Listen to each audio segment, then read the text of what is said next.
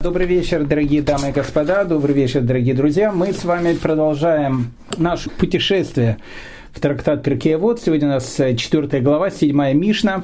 А, и герой сегодняшнего нашего повествования – это Раби Ишмаэль бен Рав Йоси.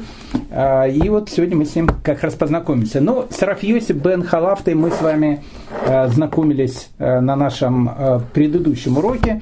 Хочу просто напомнить у Раби Акивы после смерти 24 тысяч его учеников – Э, осталось пять учеников, которым он передал э, всю Тору, в общем, все свои знания.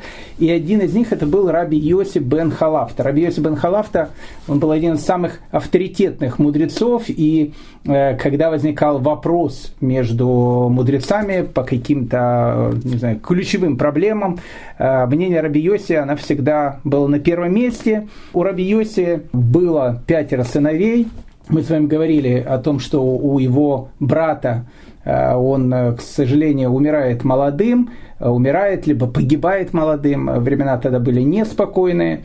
И Рабиоси бен Халафта женится на его вдове, это то, что у нас называется ибум или ливератный брак, о котором так много э, говорил в Швеции э, ученик э, Раф Карлсона, Раф Малыш, вот он как бы раз этого очень и боялся. Он спрашивал своей мамы, когда умрет жена моего брата, неужели мне на ней придется жениться.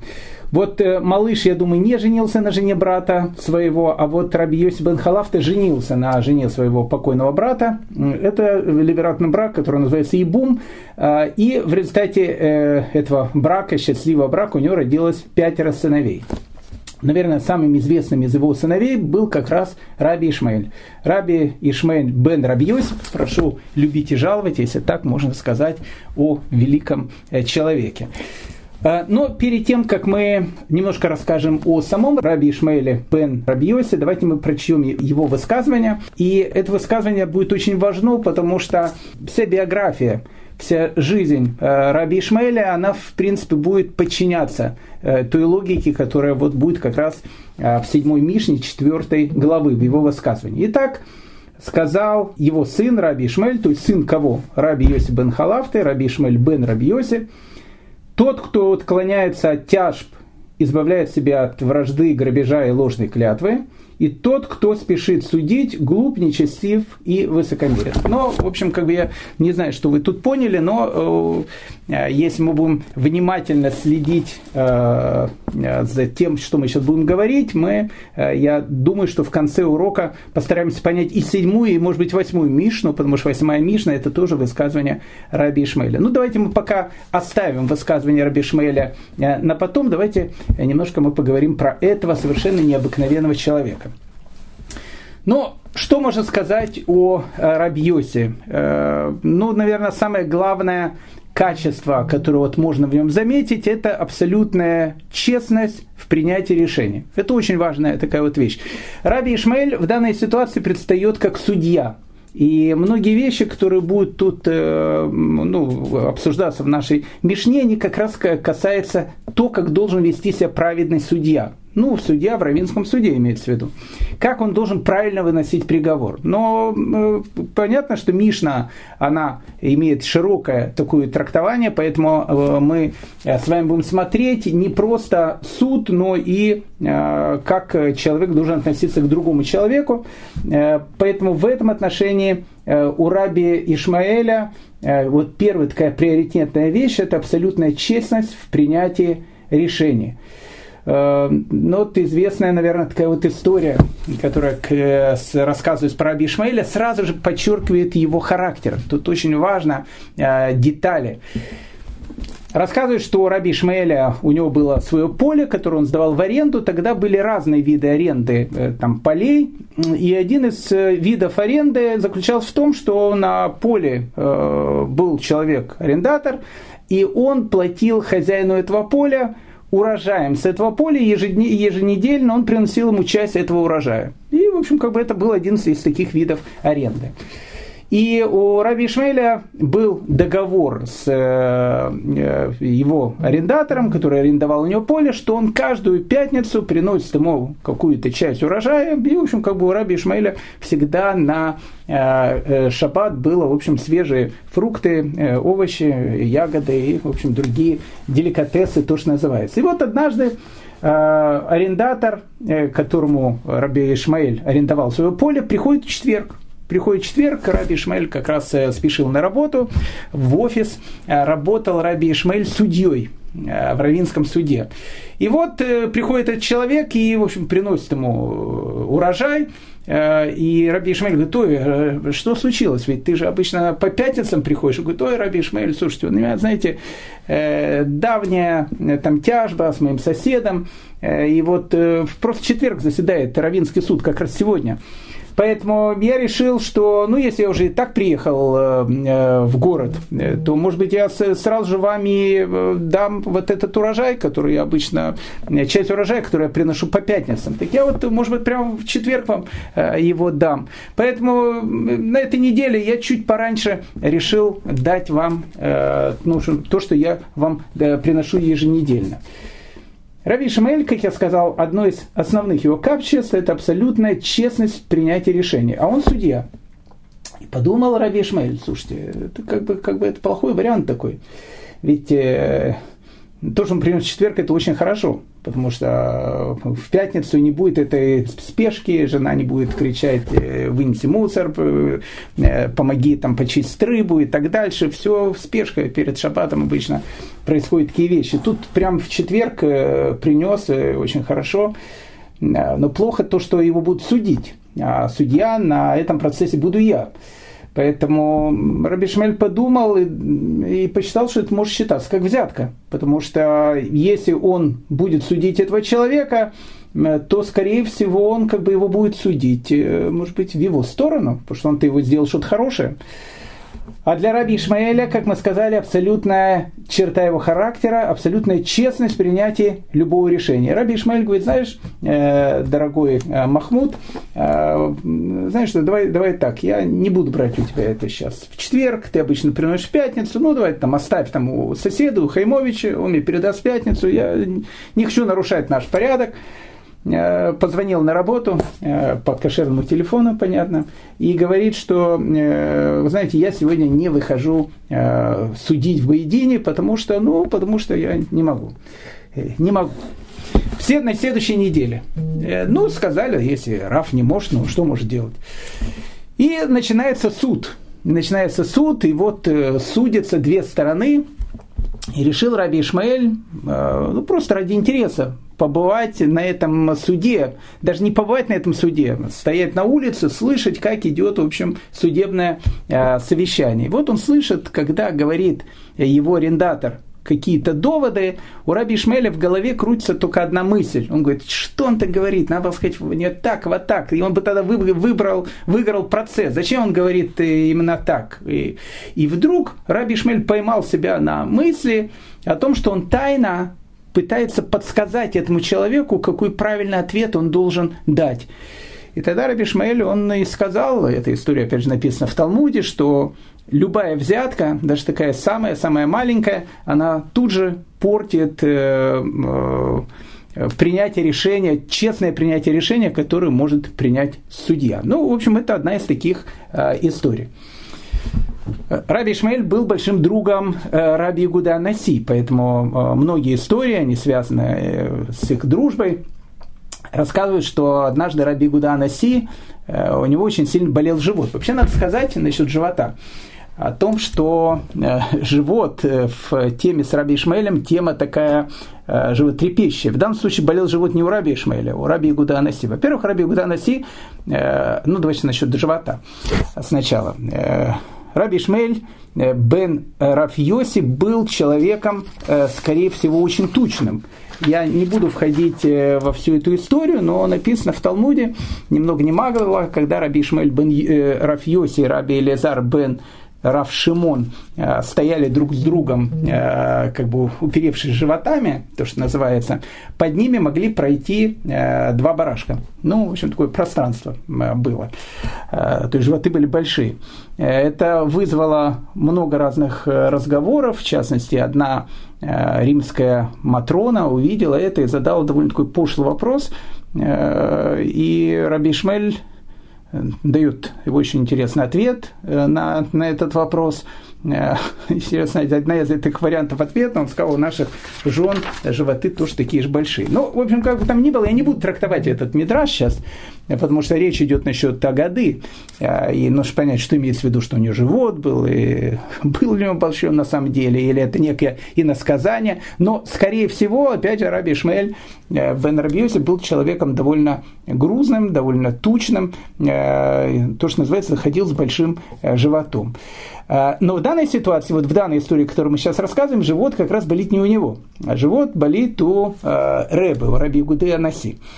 И вот Раби Гуда Анаси, э, сидят его ученики, и сидит э, Раби Ишмаэль. Раби Ишмаэль, он э, друг и, и хеврута, и соученик Раби Игуда Анаси, ну и понятно, как бы, раз Раби Игуда Анаси, он глава еврейского народа, то он как бы тоже э, в какой-то степени его э, и, и, и друг, и ученик одновременно. И вот Раби Игуда Анаси, значит, задает вопрос, он говорит, слушайте, э, хочу вот попить яблочное вино. А вы не знаете, используют ли язычники яблочное вино для своих, э, в общем, как бы языческих ритуалов. Ну, вопрос, который задает Рэбе, э, вопрос, можно сказать, основополагающий. Э, чего он касается? Он касается того, можно или нельзя пить яблочное вино. Насчет виноградного вина у нас ни у кого нет никаких вопросов, потому что у матросов обычно вообще нет вопросов в этом отношении. Любое вино, которое изготовлено не евреем, оно будет считаться э, запрещенным. Почему? Потому что когда-то все эти вина, которые изготовляли не евреи, все не евреи тогда были язычниками, э, они так или иначе э, приносили в жертву их на языческих своих капищах. Поэтому так как основное использование вина, оно тогда предназначалось для какого-то ритуального жертвоприношения, евреи сказали о том, что они не еврейское вино не пьют. Ну, опять же, это не тема сегодняшнего нашего разговора. Но речь идет насчет яблочного вина, э, виноградного вина. А тут речь идет насчет яблочного вина. Вообще яблочное вино э, называется у нас таким словом, как сидр. Интересно, тут написано, что оно в древние времена было известно, потому что э, есть такая средневековая легенда, что э, яблочное вино придумал Карл Великий. А Карл Великий жил в начале 9 века. Однажды Карлу Великому кто-то принес целый, значит, этот мешок яблок. Э, яблоки были уже немножко гниловатые. И Карл Великий на них сел, яблоки начали выделяться сок. И потом Карл Великий подумал, почему бы этот сок не попить. И сказал, вот, слушайте, очень вкусный такой сок э, и так появился сидр. Так говорит, в общем, средневековая легенда. Э, в этой легенде непонятно совершенно все, почему королю э, яблоки приносят гнилые, почему на них должен сидеть, и почему в результате того, что там раздавлено в этом мешке, он почему-то захотел выпить. Но как бы тут не суть важно. Сидр был очень, очень популярен в средние века, особенно в Европе. Кстати, евреи его тоже употребляли, потому что в Европе, особенно в северной части Европы, виноград не растет. А раз виноград не растет, э, ну, как бы люди хотели пить какие-то э, спиртные напитки. Сидр немного градусов, там, по 15-20 градусов могут быть. Э, поэтому это, это ябло, яблоневое вино со спиртом. А в данной ситуации мы видим о том, что и в древние времена оно тоже использовалось. Почему? Потому что э, Рэбе, Раби Гудай Наси как раз и задает этот вопрос. Э, знает ли кто-то, можно ли пить яблочное вино, э, а вопрос был заключался в том, не используют ли его язычники для ритуальных жертвоприношений. И тут Раби Шмель говорит, слушайте, не используют, и я могу сказать, э, мой папа его пил, это вино. А папа нашего Раби Шмеля, Раби Йоси, Раби Йоси, он в таком авторитете, что если слово есть Раби Йоси, все, тут даже второго вопроса нету. И он говорит, когда у моего папы обычно болел живот, он пил, как правило, 70-летнее э, э, яблоневое вино. Ну и Э, Рэбе, Раби Гудана Си говорит, о, мне надо найти как раз 70-летнее яблоневое вино, я тоже, в общем, хочу его э, выпить, чтобы, у меня, э, чтобы мне стало легче с моим животом. Он нашел 70-летнее яблочное вино, выпил, и написано, что ему стало хорошо. Тут, опять же, много вопросов, как яблоневое вино может быть 70-летним, но тут как бы не суть важна. И такая вот история. Почему я рассказываю эту историю? Потому что тут Раби Ишмаэль опять же выступает как друг э, э, Рэбе, Раби Гуданаси. Э, у Раби, Гудана, э, у Раби Ишмаэля, кроме абсолютной честности в принятии решений, э, была еще такая вторая черта характера. Это, во-первых, скромность э, и очень такая, очень такая большая принципиальность. Скромность и принципиальность. Следующая история, опять же, рассказывает про Раби Ишмаэля, который еще раз подчеркивает какие-то э, черты его характера. Э, написано, что однажды Раби Ишмаэль шел по дороге, и э, навстречу ему идет человек, который несет дрова. Ну, видно, человеку было тяжело нести эти дрова, он положил эти дрова на землю, а потом должен был поднять эти дрова себе на спину для того, чтобы опять же нести их на продажу. И ему было очень тяжело поднять эти дрова. Есть заповедь, э, что если человеку нужно помочь в дороге что-то, ну, как бы поднять, то как бы человек должен это сделать. Это митсва такая, заповедь. Ну, Раби Ишмаэль, как мы понимаем еще раз, э, скорее всего, был человеком тучным. То есть, так как мы поняли, потому что живот у него, во всяком случае, поэтому, по этой Агаде, о которой мы сейчас говорим, был довольно большим таким. Поэтому, видимо, э, наклониться ему, поднять эти дрова и положить на спину э, этого товарища было довольно тяжело. Он сказал, слушай, ты э, идешь продавать эти дрова? Он говорит, да, я иду их продавать. Он говорит, слушай, давай, вот они все равно тут лежат. Давайте вот я их куплю, эти дрова. Тот говорит, о, отлично. Он говорит, сколько они стоят? Он говорит, пол ЗУЗа. Ну, цена чисто спекулятивная, потому что э, ЗУЗ, динар в те времена, это довольно большая монета. То есть на один ЗУЗ э, могла прожить довольно хорошо целая семья целый день. Там было немного дров, ползуза, но не столько не стоит, они меньше стоят. Ну, в общем, решил на, на Рэбе сделать то, что называется бизнес. Э, он говорит, ползуза. И Раби Ишмаэль говорит, отлично, вот тебе, значит, ползуза. Э, пускай эти дрова, говорит, лежат, а я, говорит, эти дрова объявляю эфкером. Что такое эфкер? Я как бы отказываюсь от своих прав на эти дрова, и я говорю, что любой человек, который хочет, вот, бедняки идут, могут взять эти дрова и, в общем, как бы принести домой. Ну, Раби Шмель обрадовался, э, что с одной стороны и выполнил, э, как бы э, отдал эти дрова беднякам, с другой стороны, как бы не нужно было ему помогать этому человеку эти дрова на спину класть. Но этот человек, который, значит, у которого он купил дрова, видно, был таким человеком, которого у нас на, на, на украинском языке называют таким словом хуцпан. Хуцпан это такой, как бы это объяснить, ну, поедете в Израиль, там много таких э, товарищей, и тогда больше поймете, что такое хуцпан. У меня хуцпа такая была, хуцпы, то, что у нас на латынь называется. Наглый такой был, немножко. Э, и он говорит, а, что эти дрова объявлены теперь ничейными? Раби говорит, да, я их объявил ничейными, все, пускай бедняки придут, заберут, тебе хорошо, мне хорошо. Тот говорит, ну, отлично, раз не ничейные, я их забираю. И опять э, Раби Шмель сидит, как, как забираю? Говорит, забираю, они ничейные, теперь не мои. С точки зрения закона мои, мои. Э, Рэб, помоги мне эти дрова э, поднять, пожалуйста, на спину. Тут говорит, как, как, ну, слушай, ну, я же тебе купил эти дрова, вот, ну, ты сказал, что они ничейные. Ничейные, я их, как бы, я их забрал, а теперь я их хочу нести на базар, вторично продать, помоги мне их положить на, на спину. Ну, Раби Ишмаэль, он э, ну, был, опять же, человек спокойный, он так процедил, хуцпе, ну, хуцпе, ну, это значит, там, молодец. Э, видно сразу, что дело имеет с таким настоящим израильтянином.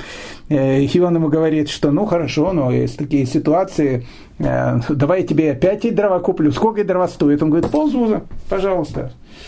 Раби Ишмаэль говорит, ну вот тебе ползуза, э, теперь дрова опять же ничейные. Говорит, э, там еще люди опять же ходят. Он говорит, «Э, люди дорогие, значит, дрова ничейные, пожалуйста, кто хочет, может взять. А этот товарищ рядом стоит, таксист, он опять берет эти дрова. и говорит, а, дрова теперь опять мои. Раби Шмель говорит, слушай, ну что же это такое? Ну как, как так вообще э, ты можешь так э, некультурно поступать? Он говорит, ну что некультурно? Я их первую как бы взял, они теперь мои, помоги мне, Рэбе, их, э, значит, на спину положить. Ну, повторяется история. Ну и на этот раз э, Раби Ишмель понял, что э, нету заповедь быть дураком. Поэтому он сказал, что я объявляю эти дрова ничейными, кроме одного человека, кроме этого таксиста. Этот таксист их брать не может. То есть они ничейные для всех, кроме таксиста.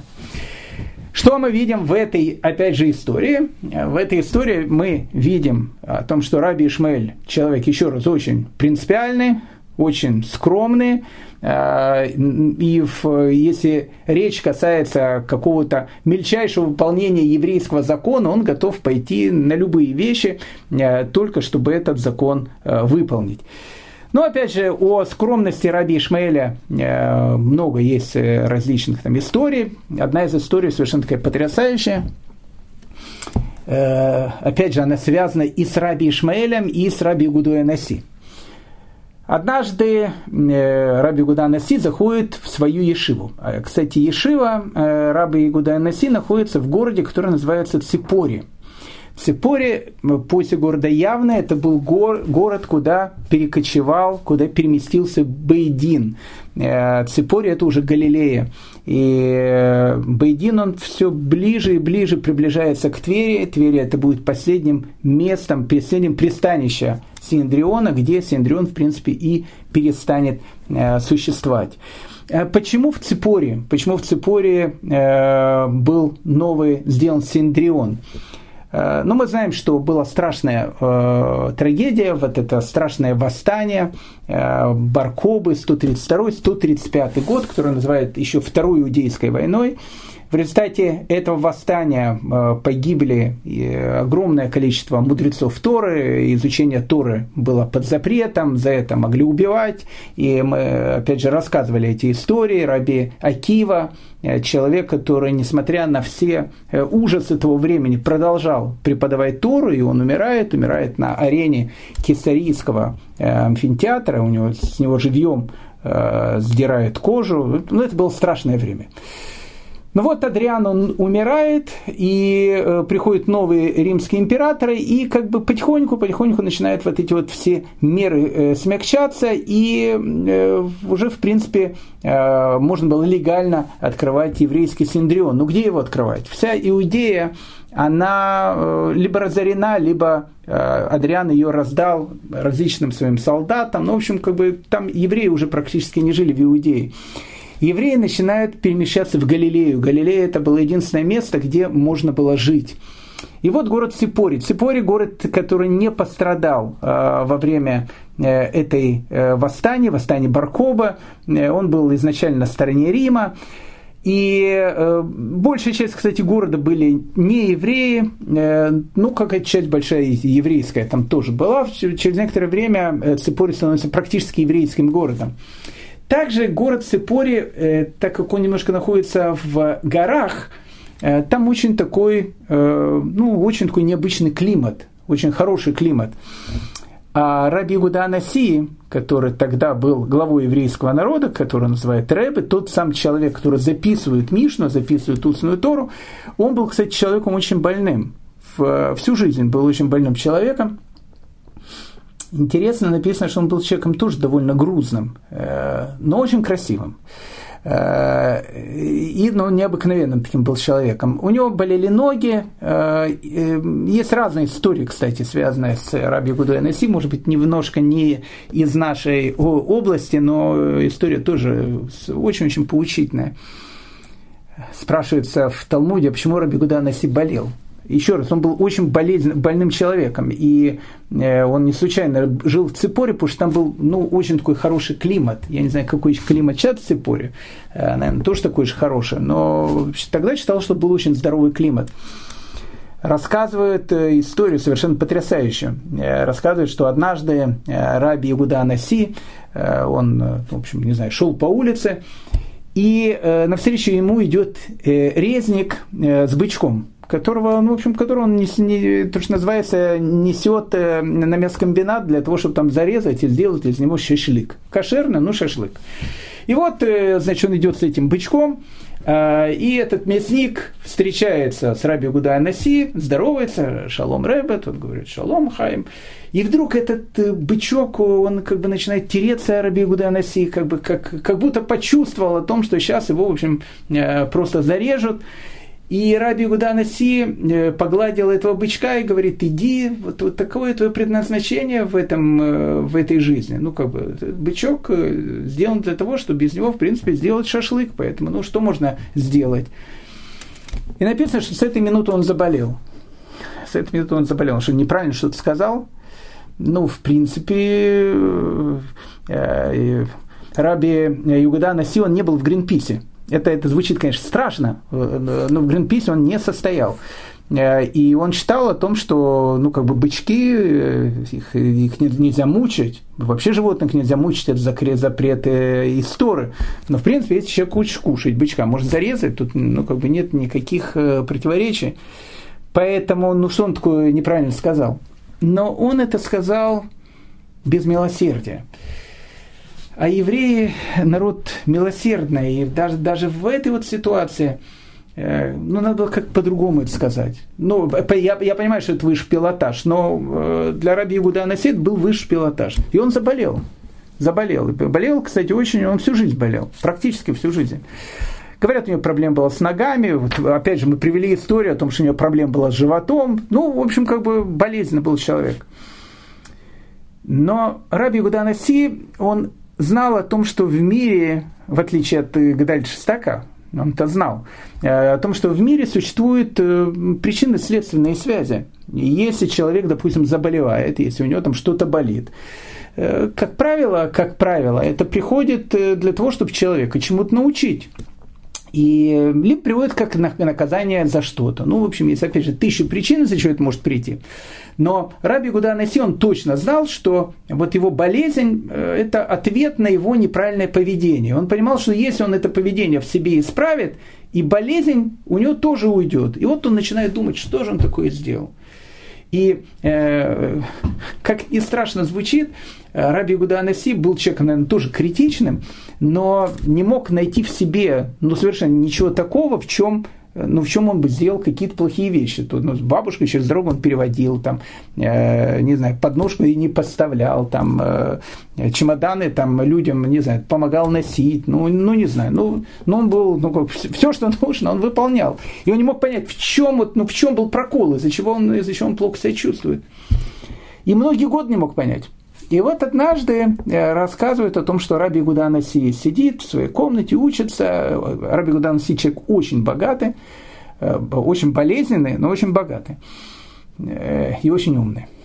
И вот и Раби Гуданаси, значит, он сидит, учится, и у него его служанка убирает комнату, и вдруг она увидела ну, скорее всего, это не мыши, скорее всего, речь идет о каких-то э, либо суслик какой-то, либо, ну, какой-то грызун, который там, в общем, э, их много. Ну, будем считать, что, не знаю, там, мышки.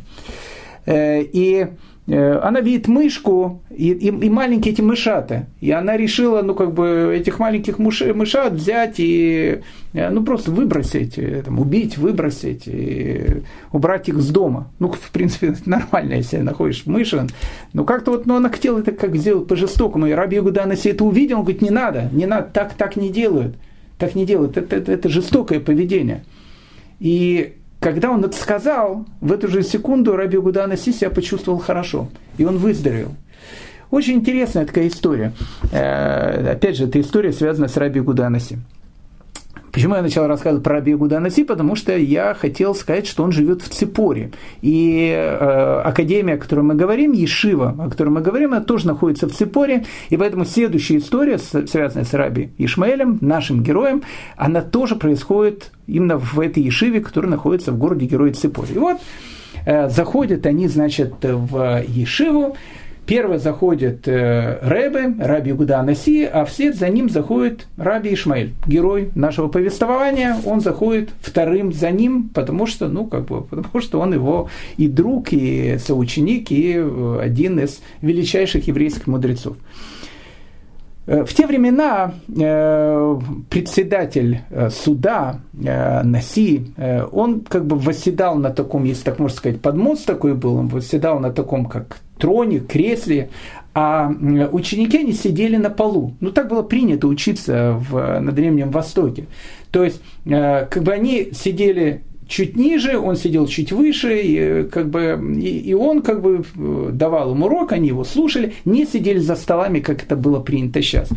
И вот э, Раби Ишмаэль, еще раз, человек очень грузный, э, начинает идти к своему месту. А дело в том, что в Синедрионе места они тоже распределялись э, не по демократическому э, принципу, а по принципу э, знаний человека. Поэтому чем человек больше знал, тем ближе к креслу равина он находился. Чем человек меньше знал, молодые ребята и так дальше, они сидели, то, что у нас называется, на галерке. Поэтому в портере, в первых рядах э, сидели не блатные, а сидели умные.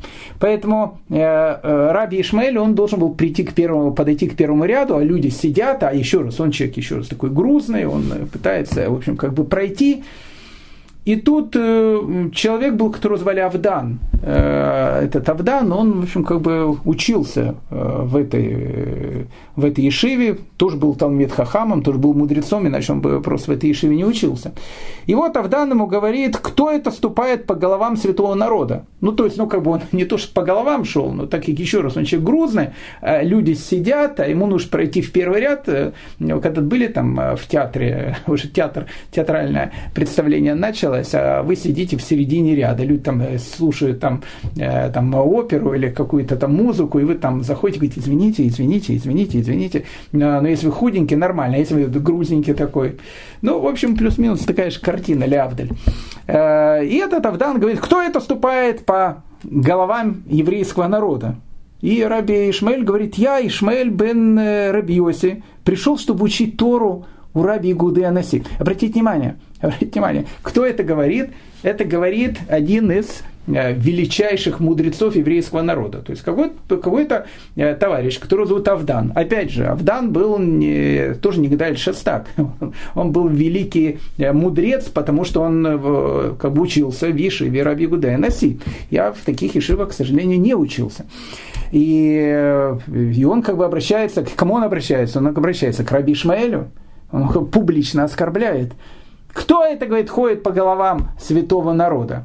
Что мог сказать э, Раби Ишмаэль, э, если он бы, ну, как бы был бы таким с нервным характером, мог бы, значит, кричать, там, ругаться, э, сказать, что я тебя в порошок сотру, в полицию на тебя пожалуюсь, да, тебе на сайте Кикар Шаббат завтра будет целая статья написана. Э, что он говорит? Он вообще как бы и не обращает как будто внимания. Он говорит, кто это идет по головам святого народа? Он говорит, это я, я Ишмаэль. Э, Ишмаэль бен Рафьоси. Я, говорит, пришел просто Тору учить э, у Раби Гуды Анаси. Но это Тавдан, ну, как бы, опять же, хуцпан такой. Дело-то в Израиле происходит. И он, и он поражает от свою хуцпу. Он говорит, а что это ты решил, что ты достоин учить Тору у нашего великого учителя, у Раби Гуданаси. Но это уже такая худспа, ну такая серьезная, такая, такая настоящая, такая махровая, такая худспа. Чего это, говорит, решил, что ты достоин учить Тору у нашего Рэбе, у Раби Гуданаси? Ну и Раби, Раби Шмель, э, он говорит, что ну, ну как, но ведь э, Маше Рабейну, ведь он тоже учил Тору Всевышнего. И как бы, ну, он, он же, кто такой Маше, кто такой Всевышний? Но все-таки он э, Всевышнему преподавал Тору, несмотря на разницу э, в калибрах между Маше и Всевышним, прошу прощения. И этот Тавдан как продолжает, ты что себя сравниваешь с Маше? Ты хочешь сказать, что ты такой, как Маше? Он говорит, а ты хочешь сказать, что наш Рэбе, он как Всевышний? Ну, в общем, как бы это вот есть вот эти вот вещи. И, в общем, этот как бы скандал закончился очень трагически для Авдана в конечном итоге, но как бы мы не будем говорить, чем он закончился. Но данное, в данной ситуации что мы видим? Мы видим, опять же, характер Раби Ишмаэля. То есть нам, нам перед тем, как мы начнем разбирать его высказывания, мы же хотим понять, что это за человек Раби Ишмаэль. Вот мы уже видим совершенно каких-то разных э, жизненных обстоятельствах. Тут он э, этому человеку с дровами, э, тут он говорит э, секреты этого сидра, который, значит, пил его папа. Тут мы видим о том, что Раби Ишмаэль человек, который обладал такой огромной скромностью, что он как бы не реагировал на все те оскорбления, которые, в общем, как бы были в его адрес. Что интересно, что Раби Ишмаэль бен Раби Йоси, он был еще таким еврейским Шерлок Холмсом. Я, кстати, не шучу, потому что в Талмуде написано, что Э, какую-то часть своей жизни он начал работать сыщиком.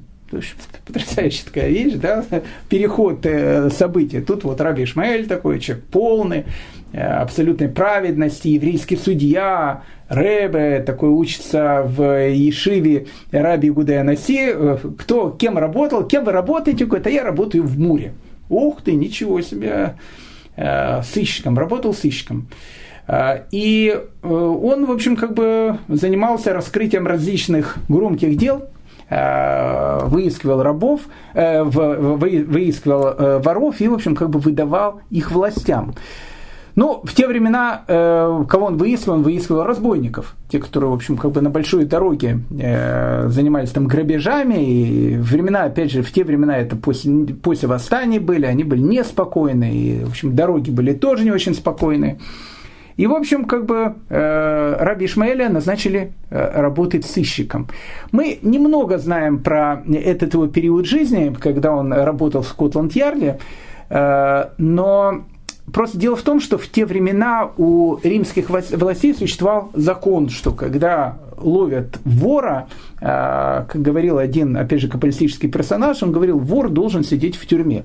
Но э, так было э, не всегда. В римские времена вора, особенно в те времена, э, убивали без суда и следствия. То есть это была просто смертная казнь. То есть у евреев за воровство нет смертной казни. Да и, ну, и в любой другой стране могут дать много лет, но смертной казни тоже не особенно есть. Может, в каком-то Китае, не знаю, где, где еще там. Поэтому так происходило, что с одной стороны Раби Ишмаэль как бы и воров искал, э, потому что и бандитов, и разбойников, которые, опять же, кишили по дорогам. Но, с другой стороны, э, эти воры, они могли быть тоже евреями, которые, в общем, сошли с правильного пути, но когда их передавали властям, а даже, может, и не евреи, их казнили. Их казнили. А по, еще раз, по еврейскому закону за воровство казни нету. И вот э, написано, что однажды к нему приходит Илья Гуанави, причем, э, я так понимаю, что вся эта история, когда к нему приходит э, Илья Гуанави, Илья Гуанави – это Илья Пророк – Э, чтобы было более понятно. Э, эконом к нему приходит, то есть, ну, как бы для раби Ишмаэля приход э, раби Илья Гуанави был, ну, такой же, как когда я встречаю моего соседа там с нижнего этажа, я иду на молитву, он идет на работу, мы встречаемся, он, он всегда говорит «шалом рэбе», я ему говорю «шалом», там, как его там зовут нашего соседа, и мы, в общем, как бы, в общем, так приятно всегда здороваемся. То есть, Илья Гуанави, Илья Пророк, видно, настолько часто приходил к раби Ишмаэлю, что мы у Раби Ишмаэля не видим никакой э, странной реакции, что он видит Илью Пророка. Сейчас, если Илью Пророка человек видит, надо сразу же звонить в определенные органы. 03. 03, там есть специальные такие заведения, там где сидят люди, которые Илью Пророка видят, и Наполеона видят, и так дальше. Их там много э, сидят. А в те времена люди действительно видели Илью Пророка. Так вот, э, приходит Илья, Илья Гуанави, Илья Пророк э, к Раби Ишмаэлю, говорит, э, до каких пор ты будешь передавать людей народа Бога в, э, в римским властям. С критикой такой идет, страшной. И Раби Шмель говорит, ну что делать, меня как бы царь назначил на эту должность, я не, не мог отказаться, потому что это была ну как бы серьезная такая бы вещь, если я э, отказался бы. Он говорит, ты не мог отказаться, ты мог убежать. Как в свое время убежал твой отец, когда у него было тоже такая вот принципиальный вопрос – либо заниматься чем-то неправильным, либо убежать, он бросил все и убежал. И э, Илья Гуанави говорит Раби Ишмаэлю, что ты должен убежать должен убежать, если ты не можешь там отказаться, должен убежать, но не заниматься э, этой профессией. Мы не знаем, убежал Раби Ишмаэль или не убежал, но это еще э, одна черта к э, портрету этого необыкновенного и великого человека. Итак, Раби Ишмаэль бен Раф Йоси, величайший мудрец, человек, еще раз, для которого истина, и для которого честность, и для которого самое, э, самое главное, абсолютная честность в принятии решений, особенно как судья. Это вещь, которая совершенно принципиальна. Помните эту историю, с которой мы э, и начинаем наш разговор, когда э, он отказался взять у человека ну, ту еду, которую ему полагалось, которую принесли ему на день раньше. Ну, давайте, давайте тогда смотреть, начинать смотреть э, седьмую Мишну. Итак, сказал э, Раби Ишмаэль, тот, кто уклоняется от тяжб, избавляет себя от вражды, грабежа и ложной клятвы. О чем тут идет речь? Раши комментирует и говорит, тот, кто уклоняется от вынесения суда по букве закона, э, он э, как бы избегает избавляет себя от вражды, грабежа и ложной клятвы. О чем тут идет речь? Ну, первый взгляд. Раша так пишет, тот, кто, э, тот, кто уклоняется от вынесения суда по букве закона. Что значит уклоняется от принесения, вынесения суда по букве закона? А как что? Не по букве закона надо судить. Ну, как бы, если, если есть закон, э, который говорит, надо делать так-то, так-то и так-то, это называется буква закона. Э, так а как надо судить? Раши говорит, что нет, тут не, не, не, понятно, надо судить по закону, тут вообще вопросов никаких нет, но в любом случае лучше всегда найти компромисс.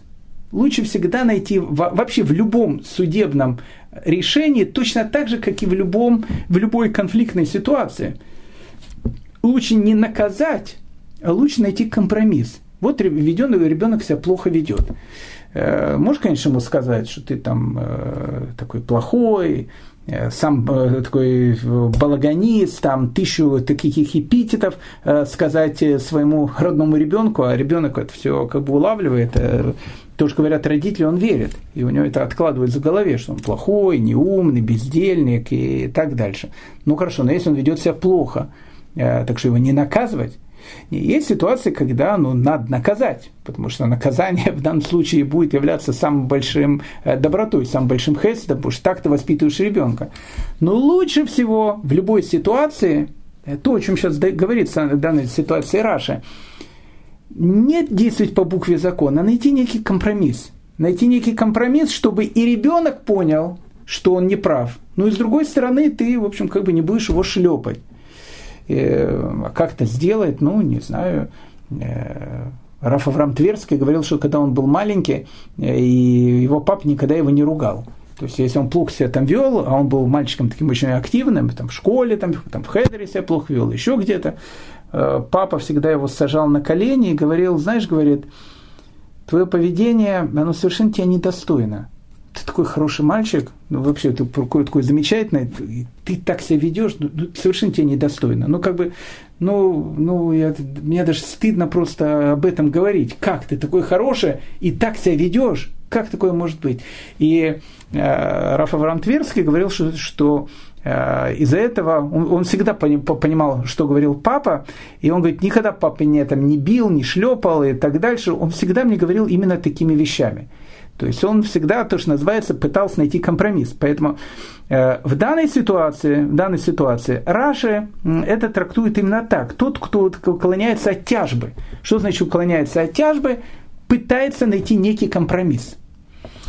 Э, интересная есть вещь такая – это, кстати, тут, тут можно то, что называется, сделать кушию, то есть как бы вопрос э, на, на это утверждение, потому что э, написано в трактате Санхедрин о том, что Машера Бейн, он всегда э, судил по букве закона, ну, как бы, ну, есть буква закона, он всегда там судил, а Аарон, его брат, он всегда э, ну, старался вот найти мир между людьми, вот как-то, ну, вот, ну, как бы смягчить эту вот вещь, э, шел всегда на компромисс. И говорит э, Талмуд о том, что Маше Рабейну был прав. То есть как, так, как он действовал, он был прав. И ответ тут в том, что ну, как бы Маше Рабейну в той ситуации, о которой говорится, он действительно был прав. Действительно был прав, потому что он ходил, то, что называется, под Богом, не, не в, в таком смысле, как мы это понимаем. Все ходят под Богом, он с Богом каждую минуту разговаривал. Поэтому э, все, что делал Машарабейну, вот в той ситуации это было правильно. Но если речь идет о суде, даже очень умном, который состоит из плоти и крови, э, лучше в, любом, в любой конфликтной ситуации постараться найти некий компромисс. Ну, как бы это всегда лучше всего. Э, лучше всего как бы сделать. Кстати, опять же, сам же тот, если говорить о Маше Рабейну, э, он тоже э, вот, высказывает такое качество. Вот приходит к нему дочери Целавхада. Целавхад, он умирает, Э, сыновей у него нет, у него есть дочери, а речь сейчас идет о том, что э, у каждого э, мужчины будет свой надел в земле Израиля, а у Целовхада у него сыновей нет, у него есть дочери, и сам он умер. И приходит дочери Целовхада к Маше Э, и, и спрашивают у него вопрос, они говорят, Машера Бен, ну слушайте, ну как бы, что мы теперь без земли будем, но у нашего папы не было, значит, дочерей, он умер, так бы наш папа э, взял бы эту землю, а так, ну, как бы он умер, так что он теперь, мы без надела в земле Израиля остаемся, а наш, говорит, папа, он, не, он, он умер только, говорит, из-за своего греха, не буду говорить, что, что, что это имеет в виду, но он не участвовал в восстании Короха, тогда было это страшное восстание Короха, когда Корох восстал против Машера Бейну. Он не был среди этих восставших. Он э, никогда не восставал там против тебя. Он, он умер по другой причине.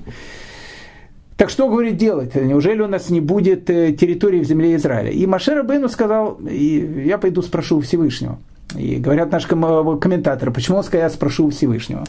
Как только он услышал вот эту фразу о том, что э, Целавхат – не был среди бунтовщиков, которые, которые восставали против э, авторитета Машерабейну, Машерабейну почувствовал о том, что его реш... Э, судебное решение не будет уже объективным. Ну, то есть он как-то подкуплен этим, поэтому он сказал, что О, я, я лучше я спрошу, спрошу Всевышнего.